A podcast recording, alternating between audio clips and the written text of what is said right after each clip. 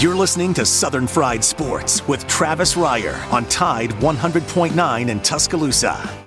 Is Southern Fried Sports with Bama Online senior analyst Travis Reier on your home for Alabama sports. Tide 100.9 and streaming on the Tide 100.9 app.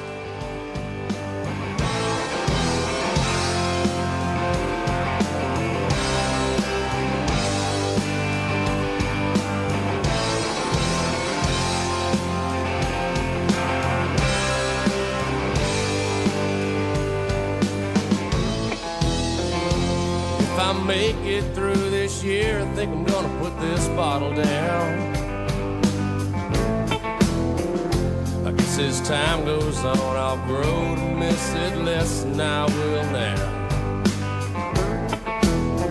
And I think I'm gonna tell her that I'm gonna go away for a while. Till I can get this demon out.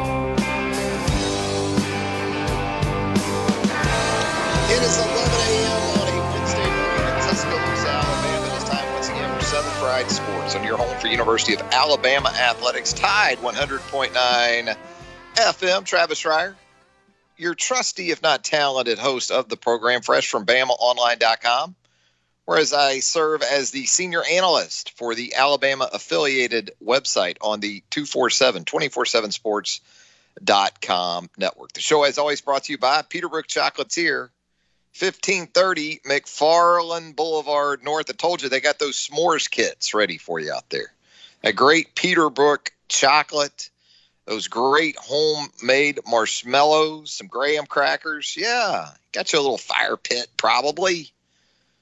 Just throw those together, and uh, what a great treat for a nice fallish evening, right?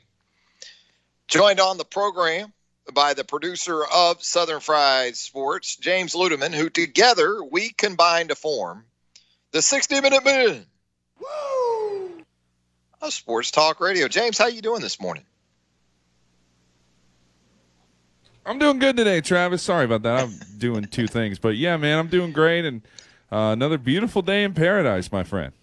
Yeah, we're uh, soaking it up while we can in advance. Uh, of Hurricane Delta, unfortunately. Man, it's uh, wrecking havoc already, causing some changes to our sports schedule coming up for this weekend. The Southeastern Conference football schedule not going to be able to go unscathed. It does not appear. We'll see how this impacts. Again, we're sort of in wait and see mode, and obviously, right here at Tide 100.9 FM. We'll have you covered. We'll keep you updated throughout the days. And uh, you got to think in relation to some other games outside of Missouri LSU, which we now know as of this morning, Missouri LSU uh, will be contested in Columbia now on Saturday morning. That's now going to be 11 a.m. kickoff. I guess that's going to be SEC Network alternate because you already have an SEC network game for 11 a.m. on Saturday. You have Florida and Texas A&M at 11 a.m. Uh, on ESPN on Saturday. So uh, some changes in effect now. LSU loses a home game. We hope that's all that those folks down there lose in the coming days.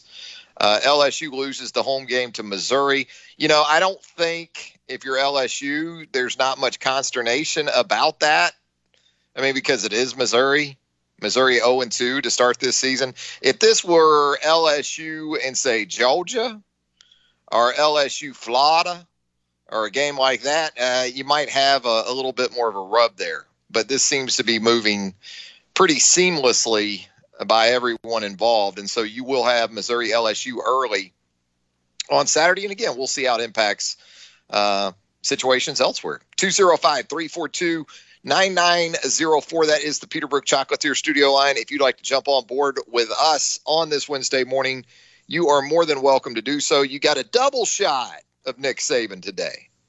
Should be putting the final touches on his SEC coaches teleconference appearance. Usually goes around a quarter to 11 on that one. And then you'll hear from Nick Saban post practice this evening That'll be around six o'clock Central. And then, of course, right here on Tide 100.9 FM, you're going to hear Nick Saban tomorrow night as a part of his coach's show and the and the Hey Coach program. So you can do that on Thursday evenings right here as well. Man, yesterday was tough. Yesterday afternoon was tough for the boomers and even semi boomers. And I've been pleasantly surprised too to hear from a younger generation in reaction in relation to the passing of Eddie Van Halen, iconic virtuoso musician. You know, Eddie Van Halen was a hell of a guitarist, maybe one of the top three or four to ever do it. And uh, but that dude was a straight up musician, a composer. You, know, you think about how much of Van Halen's success as a band was directly attributed to Eddie Van Halen, not just in terms of his incredible guitar work, but the arrangements, you know, everything just about. I think a lot of folks just learned yesterday too that Beat It by Michael Jackson. You know, Eddie was supposed to go in there and just play that solo and beat it. He goes in there with Quincy Jones. Michael Jackson leaves the studio for a little bit. When he comes back, Eddie has rearranged the midsection of that entire song. Michael loved it. And that's what you got with Beat It. Genius, right? We throw it around all too often, but it absolutely applied to Eddie Van Halen. I was very fortunate throughout the years. Uh, I saw the the early Van Halen, 1982 ish, you know, when they were just starting to really hit big. And then, of course, in 84 with the album 1984. And that was pretty much it for the first run with David Lee Roth, even into the Sammy Hagar era, which, you know, that's always been for me very much a secondary level of Van Halen, but I, I grew to appreciate it more as I got older. I mean, I've been a steadfast Diamond Dave guy when it comes to Van Halen, but you cannot deny the success uh, that was had with Sammy Hagar as, as the, the front man there for an extended stretch. And then when Dave came back into the fold, they did some of the reunion stuff. 2007, I was able to catch him. A couple years later, I caught him. One time right here in uh, at Oak Mountain Amphitheater over in Pelham. Caught him down in Duval one time. Caught him up in Chicago. So was fortunate to see the man, and it was always the constant. No matter if it was Diamond Dave, whether if it was Sammy, whether it was with Wolfie playing bass on that last tour or two you went to see Eddie Van Halen. You know, Sammy Hagar is tremendous. I don't know if in his prime David Lee Roth had any peers when it comes to frontmen. I mean, Robert Plant, Led Zeppelin, you know. I guess some people would throw Steven Tyler, obviously Mick Jagger, the Rolling Stones. But the reason why you always went was to see Eddie. I mean, you had Gary Cherone in there as your lead vocalist there for a very brief period of time. Didn't matter. You know, you could have put my Pomeranian on lead vocals for Van Halen, and I would have gone just to see Eddie do his thing. In the last tour or two with Dave, it was very, it was almost comical because Dave, listen, he was never a great vocalist, even in his youth. I mean, he could hit the screams and the yells and the kicks off the drum riser. He was a hell of a front man. Again, a front man. But as just a pure vocalist, thank goodness for Michael Anthony and Eddie Van Halen, and probably even Alex, because when you go back and listen to the classic Van Halen, the supporting vocals, the backing vocals are better than Dave's. But you get into this last few stages, these last few tours for Van Halen, it got to a point where they turned Eddie up so loud. you couldn't hear Dave anyway. You know, Dave was just there in his leather pants and kind of strutting around and smiling goofily the entire show. It was fine, you know. But you went to see Eddie. That's why you went. 205 342 9904. That is the Peterbrooke Chocolatier studio line. So, yeah, we're going to get into a lot of college football talk as we move throughout the program. Cecil Hurt, sports editor and columnist for the Tuscaloosa News, slated to join us coming up in about 10 minutes. And you continue to wonder about the NFL, too. with talk of additional positive tests on the COVID 19 front. Head on a swivel time, guys and gals. I mean, never, never more than right now. You know, it's not enough that we got the COVID 19 to deal with. Now we've got uh, hurricanes, Hurricane Delta coming up.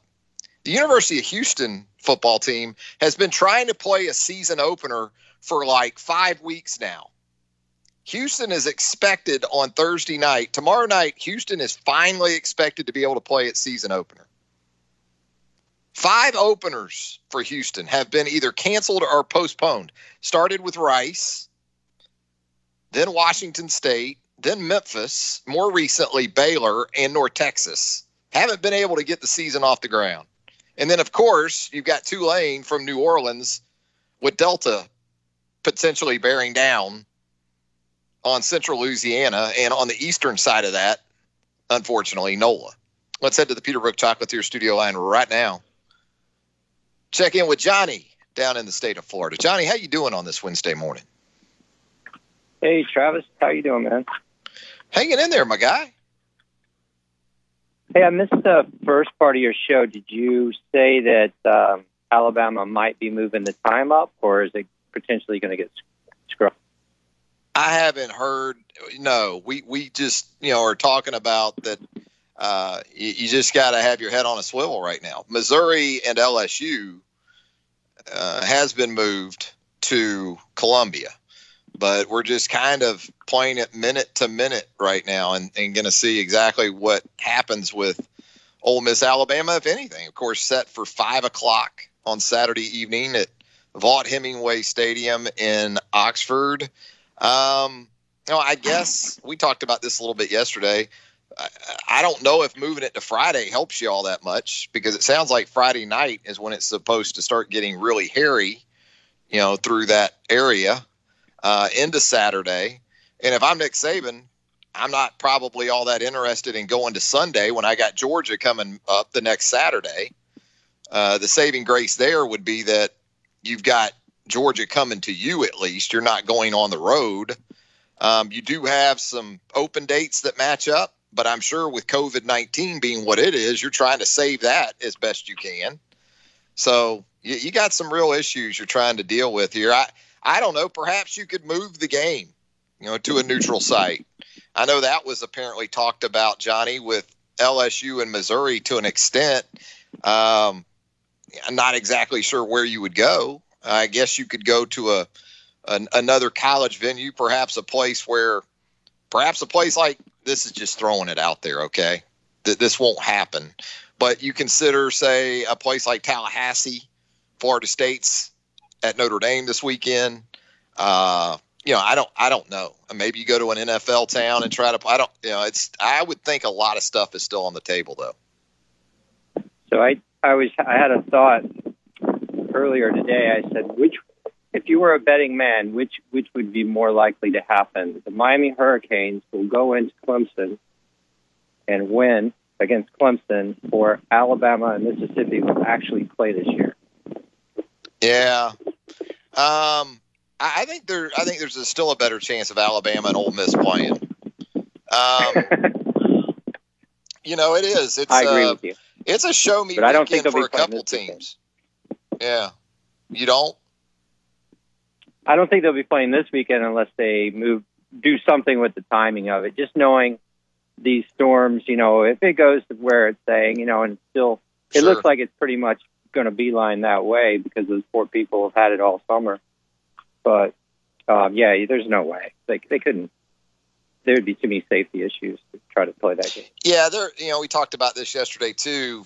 People forget when you talk about a storm of this magnitude and you know the damage it can do to an entire region.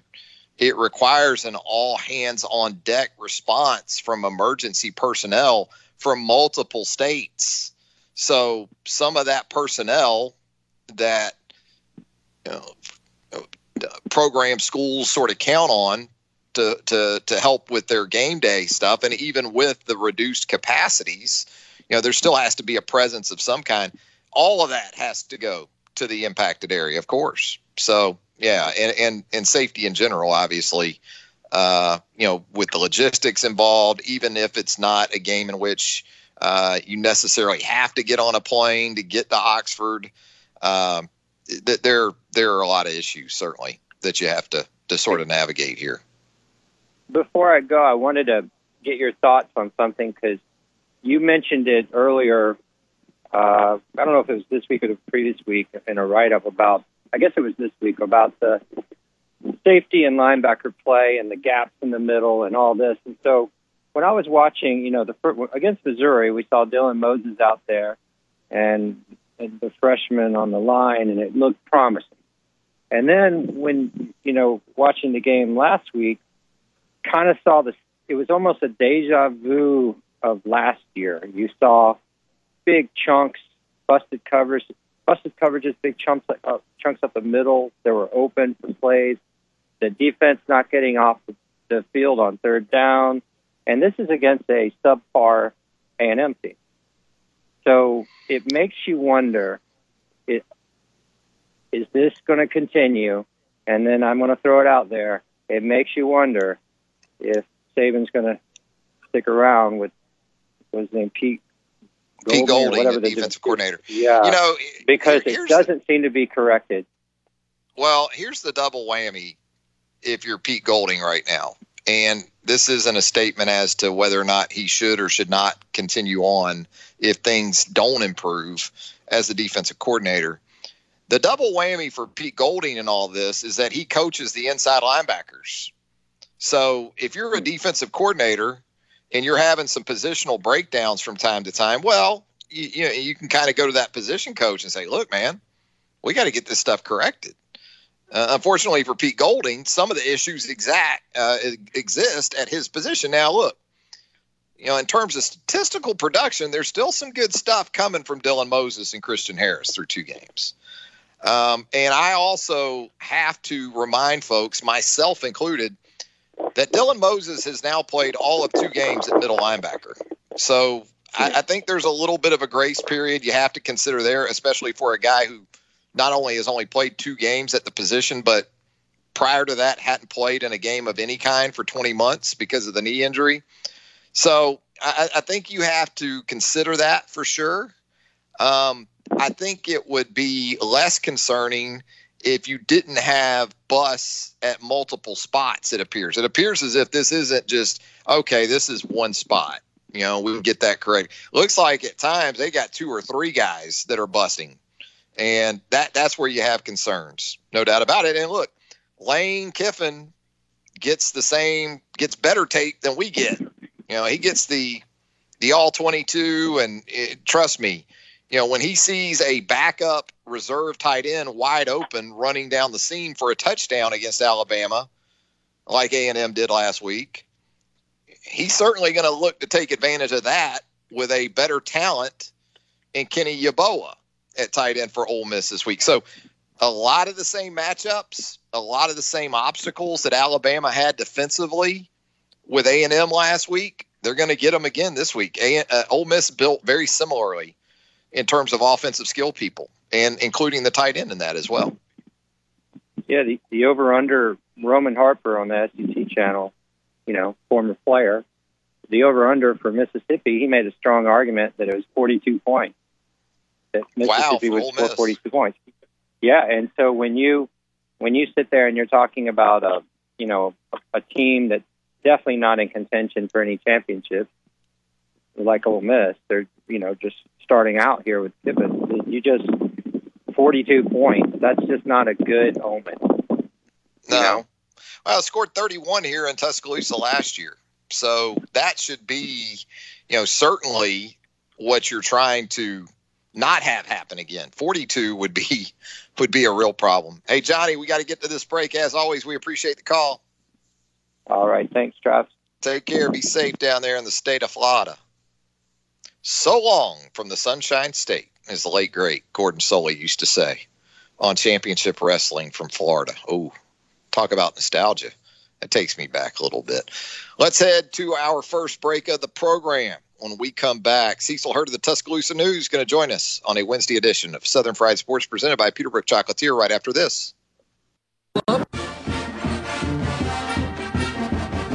From the University of Alabama, this is Crimson Tide Today. It's a daily update on Bama sports, and it's brought to you by Conecuh Sausage, a true Southern flavor since 1947, and now the official smoked sausage of the Crimson Tide. Visit online at conecuhsausage.com. Hello again, everybody. I'm Roger Hoover. Alabama wide receiver John Metchie III led the Crimson Tide with 181 yards receiving and a pair of touchdowns last Saturday against Texas A&M.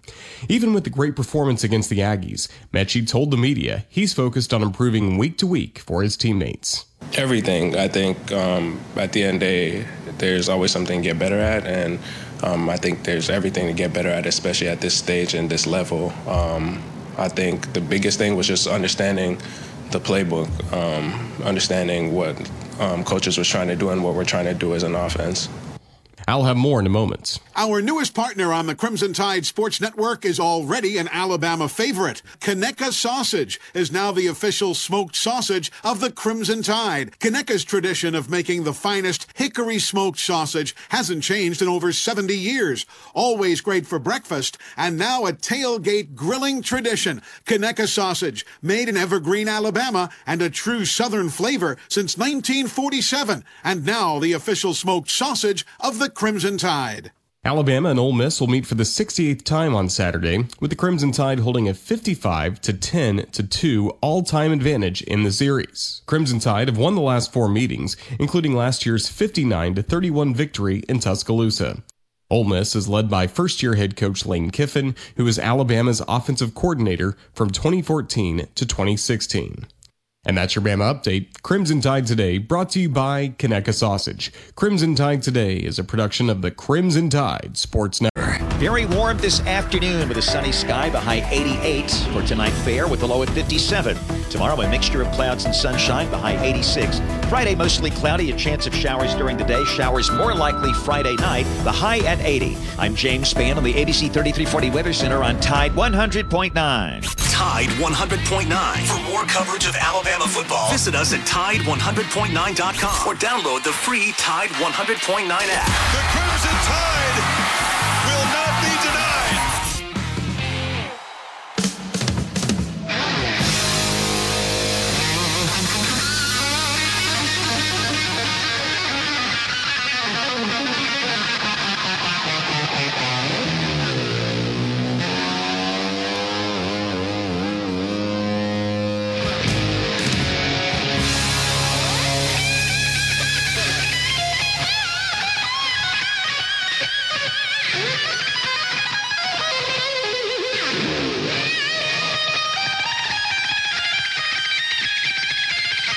I mean, did you think we weren't going to have Eddie Van Halen as the playlist theme of the day today? Come on. Go ahead, Ed. Give it to him.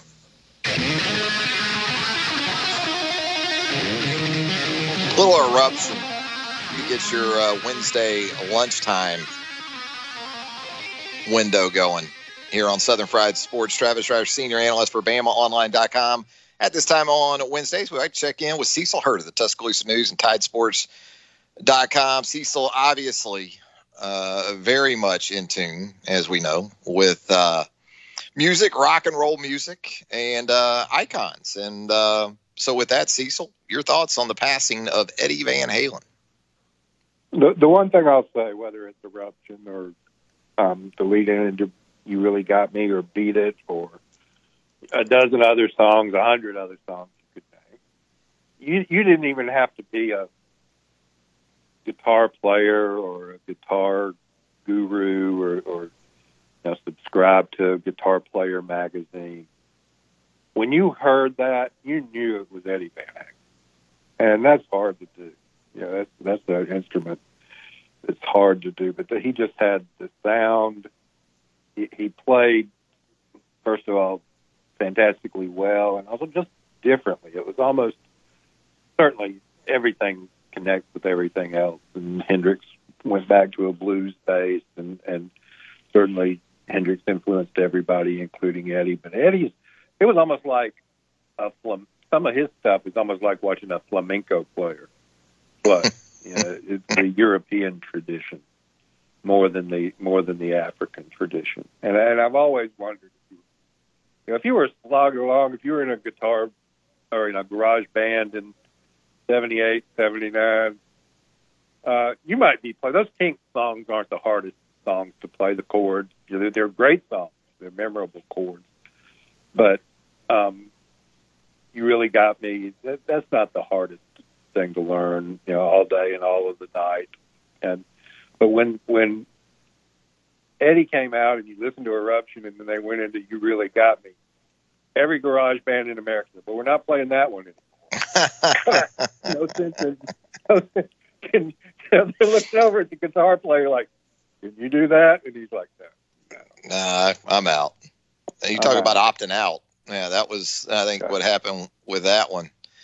Um, so Cecil, yeah, let, a lot of people, SEC. you know, Randy Rhoads was heavily influenced by. There were there were people who tried to follow what Sure. Eddie did, but but it's like Hendrix. You couldn't be Hendrix even if you tried to play like Hendrix, and you couldn't be Eddie Van Halen, no matter how hard you tried to play like Eddie Van Halen. Yeah, you're right though. There were there was Eddie, and then there was a lot of guys that came after that did their very best to sort of sound like Yeah, Eddie that- Van Halen. Tap tapping that fretboard, you know, Yeah, that- and, and some of them. Some of them were How many great trademarks? Eddie ended up with like four or five trademarks or uh, copyrights for his. Patents, yeah, just his style. that he did on on guitars. Yeah. Um, so so, and, and just again, and we've talked about this before in the context. There are a few men and a few women that they're just rock stars. I mean, they're just rock stars. And Eddie was a rock star. Yeah, he, he had a presence. Uh, you had to you had to have a presence for for the show not to turn, particularly with David Lee, to turn into a carnival show. You know, and a and a a, a, almost a that he was both the, probably one of the original hair band frontmen and also a parody of hair band frontmen at the same time. You know, that's how over the top David Lee was. No matter what, no matter what he was doing at the Van Halen show, no matter what how he was yelping, you always had Eddie in there, and and so it was always you know, the band was never going to be Roth. It was going to be Van Halen.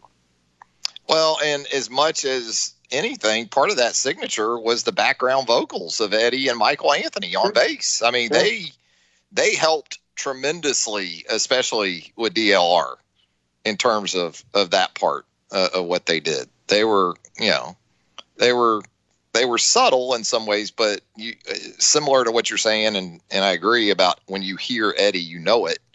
Um, vocally, even with David Lee Roth, what they did in a supporting role was a big part of of what Yeah, that with- version of Van Halen was. with with with Sammy as well on right now. You know, listen to right now, and those, Sure. those vocals are important. I mean, Sammy's a much better vocalist, rock vocalist than David Lee ever, ever was. If, if you prefer David Lee, it's you like the show. Um, but and and they were two different bands with two different frontmen in a way.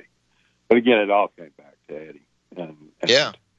the the Van Halen family show, particularly when in in the later years when you know Wolf took over on bass and and um, you know it was still a good show. It was still because you, you just never knew even after he you know sort of battled his way back from from various demons. You never knew when Eddie was just going to cut one loose and and play a solo that you'd never heard before and weren't going to hear again.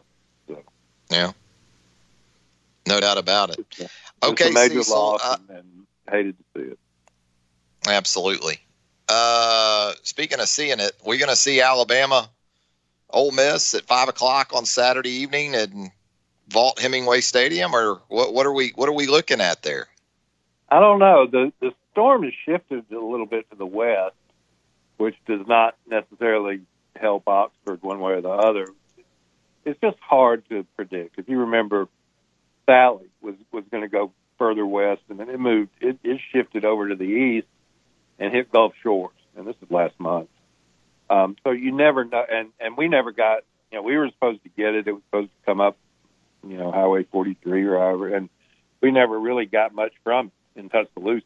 Now, other parts of Alabama did, and on into Georgia, they got some heavy rain. And of course, the coast got got pounded with rain and, and wind, and so forth. So it, we're still going by projections, but the projection doesn't look good. Projection puts it right over northwest Mississippi, um, the Oxford area, Oxford Batesville area on Saturday.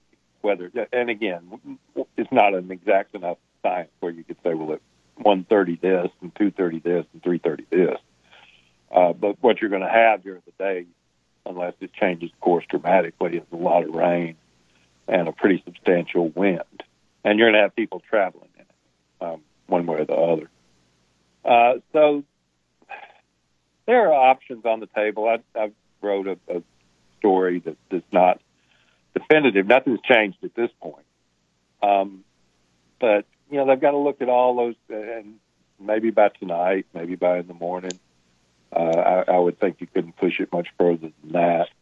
When is it safe for the teams to play, and when is it safe for them to travel? They, they could move the game up. Uh, they could move it back to Sunday. I don't know that that's the preferred option um, for a variety of reasons. And they do have a mutual open date on November 7th. So the SEC's tried to hold those open dates because of coronavirus. But mm-hmm. so so again, it's, it's decision making that's unprecedented in the number of factors that, that are going into it. Um, you know, you may just tough it out, say, well, it's not going to be a terrible lightning storm, and and you know, wind and rain is wind and rain. Alabama's played in wind and rain. Southern Miss game in 2001. Um, you know, there have been some others, um, but if you can avoid having to travel, and and one good thing about Oxford is at least you don't have to fly. You can charge right. to fly. You don't have to. They could they could practice here Thursday, load up on buses, and be in Oxford Friday to you know spend the night and play on Friday if that was necessary. Uh, but then you still got to and then travel back and, and hope you beat it that way. Um, but again, none of those options have been have been finalized that, that we've heard yet. And it may, you know, they may just say, tough it out, kick off at five, and you're going to get wet, and ball's going to fly a lot of different directions. Sam Johnson may have a 97 yard punt at some point in the game. Two games into this season, Cecil, which would you say is a bigger concern for this football team right now? The run game on offense or just the def- the defense in general? I think the I think the secondary, the back part of mm-hmm. the defense is still um, missing some coverages, have, having some busts, had some against A and M. I guess the run game is a concern, but I don't know. Nick Saban was on the SEC teleconference today. He said Texas A&M did a lot of stunts and slants and movement and things that aren't their mo uh, that people try to do rather than just you know hunker down in the box and dare Alabama to move them. Um, and so they're having to adjust to that. I think that I guess if, if it's a concern, you the running game, the, the offensive line and Najee, you know, they've shown what they're capable of uh, before this season and at times during the season. Uh, but you didn't like to see some of the some of the wide open receivers, uh, some of whom Kellen Mond hit on Saturday, and some of whom he did. Some of whom dropped uh, a couple of balls too. Yeah, at least one on third down. That, four, that fourth um, down, um, or fourth to down, Smith was huge on sec yeah. in the second quarter, wasn't it? And he was open. You know, he was. He oh was yeah, clearly and running. He was Yeah. clearly going to get the first down play. So, um, you know, and that's that that's going to come. Uh, but right now, it's a little bit of the bad with the good. Uh, Daniel Wright's got to make that play on sideline. On the other hand, he doesn't have to intercept the ball for a pick six, which was a heck of a play. So, uh, just just a matter of getting experience and, and who they face, quarterback wise, and, and but you know, if you're asking me which one of those you know I'm more focused on, it's probably the secondary at this point. Yeah, and even Dylan Moses, you know, I think folks just sort of expect him coming off a knee injury, hadn't played in a game in 20 months, and he's playing a new position to start this season to sort of be, you know, uh, Rolando McClain right out the gate. And I, I think even for for Dylan, it's it's going to take a little time. No. Sure, uh, and that's understandable. I think they expected that on the knee rehab. Again, people think that it's just going to be um, like you never missed a beat, and it's not. You know, you did miss a beat. And, but but yeah, he's just such a such a leader out there, and, and a guy that you want out there. That that he, he helps you in a lot of ways. Um, but I think I think what's helped Alabama a good bit is um, how Christian Harrison. Mm-hmm. I think Malachi Moore stepping forward Saturday was great to see at that start. Yeah, they. I mean they've added. Malachi Moore, Will Anderson. You know they've added guys. Uh, and, and as Barmore comes back, that's another one. Yeah. And you know Lane will have something special on Saturday, won't he? whether it whether it'll work in scuba gear, I don't know. But you'll have there's that. Yeah, There's Joey that. Underwater Yeah, sure. instead of freshwater. It might be Saturday, and- Cecil. and- Joey Underwater. Yeah. Now, back to your other question, and, and then in reference to this question, if Ole Miss goes out and stuffs the run, all things, all weather being equal, if, if Ole Miss goes out and stuffs the run Oof. on Saturday, then you got something to worry about. Gave up They- they 408 to Kentucky last. Saturday. Yeah.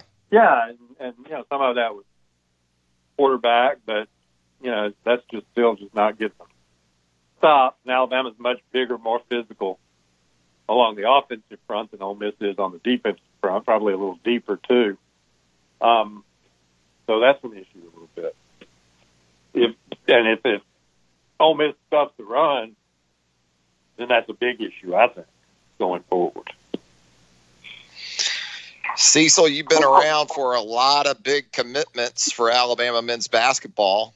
Uh, where does J.D. Davison, the five-star point guard, in your opinion, sort of stack up in terms of impact that it might have? Obviously, Collin Sexton just a couple of years ago, but uh, Sure. that was a thunderbolt on Saturday afternoon. It was. Um, you know, this state doesn't produce top five talent very often. It does. You know, Kira was a great talent, but when those guys come along, you've got to get them. Alabama's usually got them. They didn't get the previous one in Trendon Watford, and, and that's not a trend that Alabama wants to see. Um, you know, when when they're in state, uh, I, I think that that was a a major statement for for Nate Oats to to get him against because it's not like it was 40 years ago. Where kid grew up in the state, he's probably going to go to Alabama. He might go to Auburn, but you, know, you had LSU, you had Kansas, you had Memphis. They were all in here. So um, we'll see what what the future holds for JD. He's certainly uh, doing some recruiting. He's on Twitter. Looks like it, yeah. That, he didn't tweet that much, and now he's tweeting every guy that uh, Alabama's involved. We that'll also help. learned that the. If you the hadn't seen him, try and see him. Try and see Calhoun. You know, maybe they'll be in the state tournament. Hopefully, by then, attendance won't be a issue the way it is now. Um, but he's well worth seeing. Super athletic, and and not just. Yeah, I, I made this point the other day. Alabama's had plenty of athletic guys, um, like Scenario. Scenario is super athletic, but JD is that kind of athlete. Plus, you know, much better ball handler, passer, shooter. You know, more of a rounded basketball player who just happens to have that athletic ability. we also learned that the Maui Invitational has essentially become the Mountain Jam, I guess, there in Asheville. And uh, That's a nice deal. worse. Nice way to, to get that going with Stanford in that first round for Alabama. Man, that that one got me in a bind because it starts on the 30th, but a Monday, Tuesday, Wednesday situation, and that's going to be whoever Alabama plays. You know, Stanford, and then whether it's North Carolina or Texas or Indiana or you know Providence. Uh, that's going to be three good games in three days, and um, so so I'm I don't know what their media situation will be in the um, luxurious Harrah's Casino in Asheville, but I know if there I, I know if there is attendance, I know what color will be in the stands. Oh, a little bit, a little bit of Carolina be blue. you think? It'll be a little blue. hmm Yeah, probably that's probably that's a heck of a get for Asheville, frankly, if they can put any kind of fans at all in there. Cecil, we're starting to see some quarterback movement around the National Football League. Dwayne Haskins for Washington going to the bench in favor of Kyle Allen. Allen, of course, played for first year head coach Ron Rivera in Carolina. Continue to hear some rumblings from South Florida in relation to perhaps Tua Tagovailoa here in the not too distant future making his NFL debut. Um, are, are we officially on Tua watch? Do you think at this point, or uh, do, do you think the Dolphins and they've stuck to the to the plan to this point of, of bringing it along at a reasonable pace and not rushing it? Um, what, what do you think about Tua's prospects here for the not too distant future? Again, there's still, regardless, I, I understand he's 100% cleared and, and could play. Um, but but you still probably want to be aware of uh, that, that he's recovering, just like you were talking about Dylan Moses, that he's recovering from a, a season-ending, potentially career-ending, had it gone badly in, in his rehab, his surgery, um, injury. So I, I don't know that they just want to dump him out there in garbage time. Now, at some point, if say they're eliminated from from the playoffs, and it's too early for that yet, but um, say they are, say they say after six games they're one and five. Um, at some point, you got to start playing for the future, um, and Tua is the future. So I, I think we we may be another week or two away from that, and sort of see how they do. Uh, but at some point, you've got to make that call because you're paying them a lot of money for one thing. Yeah, and you, you you drafted a couple of rookie offensive linemen, and I think they've liked what they've seen from Austin Jackson, the rookie tackle from SC, Solomon Kindley, the rookie guard from Georgia, has played well. So you probably wanted to see how those young linemen Sure, you didn't wanna- with Ryan Fitzpatrick out there first. I would guess. Yeah, you didn't want to. You didn't want to beat him up. You know, you didn't want to be like when uh, when Carr was playing for the Texans and you know get taking 15 hits a game. Um, that that's not what you wanted. So, uh, yeah, and then you continue to build through this next draft and, and maybe get another piece on that offense because they've got draft choices. Yeah. And, and Yes, they do. They, they they've got Tua first rounders, I think, and and may have two second rounders. So, um, continue to build that and and you know have him feeling confident. Have you know two is going to be confident even if they struggle. Even if they put him in there and he struggles, that's not going to shake Tua. But um, you know the more you build and the more you put around him, uh, the better he's going to be. That's just that's just common sense. Starting to see some leaks of practice footage involving Tua in the last week or so. It's like old times, isn't it? Yeah, Tua looked like Alabama Tua in some of those Yeah. uh, some of those clips. I thought. in, in those in those secret secret videos of guys that my buddy got to see practice the other day. Let me tell you, you know. oh, exactly. He has one of the condos across from the practice Yeah, facility. You know, so Yeah. there you go. That you have to give a blood oath to that you you won't watch from the balcony apparently when you buy those. But um, always great, always great stuff with you, Cecil. We always appreciate the time, my man, and uh, look forward to doing it again next week. Okay, I you know hopefully we'll be in Oxford and, and a game will be played. If if it's safe to do on Saturday, then on Saturday, and if not, maybe some other time, or maybe that they do have a mutual open. November seventh could be, huh? Uh, it's possible. It's possible. Yeah. I, I don't if you're. Nick Saban, if you're Nick Saban, would you rather have the weekend before Georgia off or the weekend before LSU? Um, that's a good question. That's a good question. Because that, that's Where what it could that's what it could have come down where- to. You know, for one thing, they hadn't structured this to be an open week. They didn't get the two days Right. last week. You know, it'd be a surprise. So, so you kind of hate to give that up. Uh, here's a here's another one. Suppose the league office said, "Hey, why don't y'all play on Sunday? It'll blow through. Play on Sunday." And Nick Saban's thinking to himself, No, I don't. I don't think I would prefer days that for with Georgia Georgia? six days for Georgia. I, don't know about that one either. Even have it, even having Georgia here, it'd be even worse if you had to go on the road next weekend. But even with Georgia here, that's not ideal. Losing a game, losing a day of preparation for that one. Uh, Yeah. you wouldn't. You know, ultimately the SEC office is going to make the decision based on safety, and you do what you do. But that would not be. I, I I think he would rather. This is this is me. I have not spoken to him on this issue. This is just me.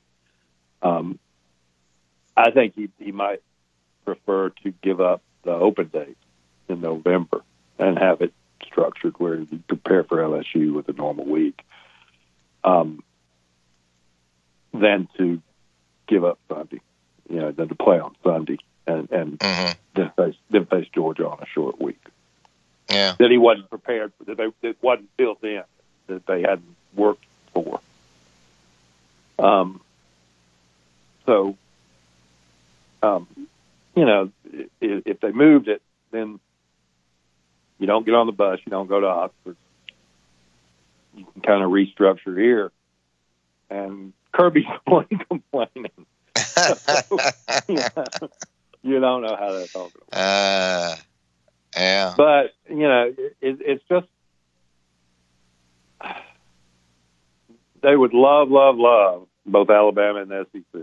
And, and Ole Miss, I'm sure, to, to have safe conditions. But you just can't guarantee that right this minute. And, and that's got to be the first consideration. you would go in that scenario if you moved that Ole Miss game to November seventh. You'd go from Leach to Kiffin that way. Um, and speaking of the the star dimming a little bit, the Pirate, you know, in his home debut goes down to Arkansas, which of course hadn't won a league game since 2017. Yeah, and and there's still, as you know, there's still um, coronavirus out there, and that's you know those open dates are built in for a reason. And but but if you know if, if the hurricane outweighs the coronavirus, then that's the way it is. Just like LSU has to play six road games this year. Uh, and I don't know that Missouri's the toughest spot on the map, I talked about that earlier, see. So I think if playing four. LSU was giving up a home game to Florida, Georgia, or Alabama, might have been a little more Oh, yeah, that- hesitation. that, that Alabama game, that November the 14th, yeah, that'd be a different debate. a little different animal, I think. yeah, you Just a you, you got to go to Alabama. Um, you went last year, you got to go this year, and then schedule for 2021 set, so you got to go again. You got three years in a row in Tuscaloosa. Yeah. Um, I, th- I think James Carville would be marching in the street. there would be billboards up all over Birmingham, Cecil, if that happened. I agree. I agree. But let's All just right, have my a man. safe. Let's just have a safe Saturday for everybody. For, Let's for do everybody it. involved. Sounds good to me. All right, stay safe, Sounds good. Cecil. We'll talk to you again soon. Thanks, my man. Okay. Thanks a lot. There he go, Cecil Hurt of the Tuscaloosa News and Tidesports.com. Going to step aside for a final break and we come back. More of Southern Fried Sports, which of course is brought to you in part by Houston Hydrosteam. 205 553 9460. That's going to put you in touch with the folks that are going to be able to take care of your rugs, your carpets, your tile, your grout, your flooring in general, your window treatments, even your upholstery. look, you're spending more time than ever at home right now, right? Which tells me, I know, at Casa de Reier it had to happen, and it did with Houston Hydrosteam, home of the Houston Rug Revival. 205 553 9460. Back to put a wrap on a Wednesday edition of Southern Fried Sports right after this. Very warm this afternoon with a sunny sky, the high 88 for tonight fair with the low at 57. Tomorrow, a mixture of clouds and sunshine, the high 86. Friday, mostly cloudy, a chance of showers during the day. Showers more likely Friday night, the high at 80. I'm James Spann on the ABC 3340 Weather Center on Tide 100.9. The flagship station for Alabama Crimson Tide football. Alabama touchdown. Only on Tide 100.9 and streaming on the Tide 100.9 app.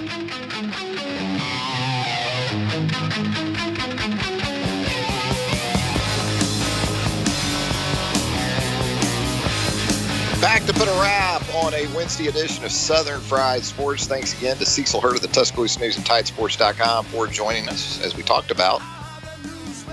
No changes yet to Alabama Ole Miss on Saturday evening at 5 p.m. That's the scheduled kickoff there at Vaught Hemingway Stadium in Oxford, Mississippi. We'll certainly keep you abreast of any news involving that and everything else with Alabama Ole Miss right here on Tide 109 point 100.9 FM and of course BamaOnline.com as well. You got the Atlanta Braves coming up in just a little over an hour's time. First pitch there in Houston.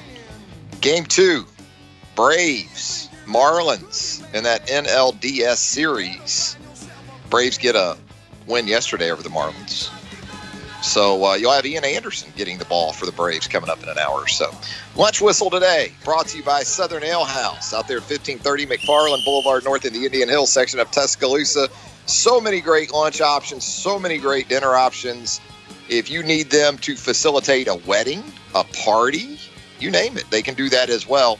Southern Ale House, 1530 McFarland Boulevard North. James doing a great job producing the program. Thank you for listening. Until 11 a.m. on Thursday. Have a great rest of your Wednesday, everybody.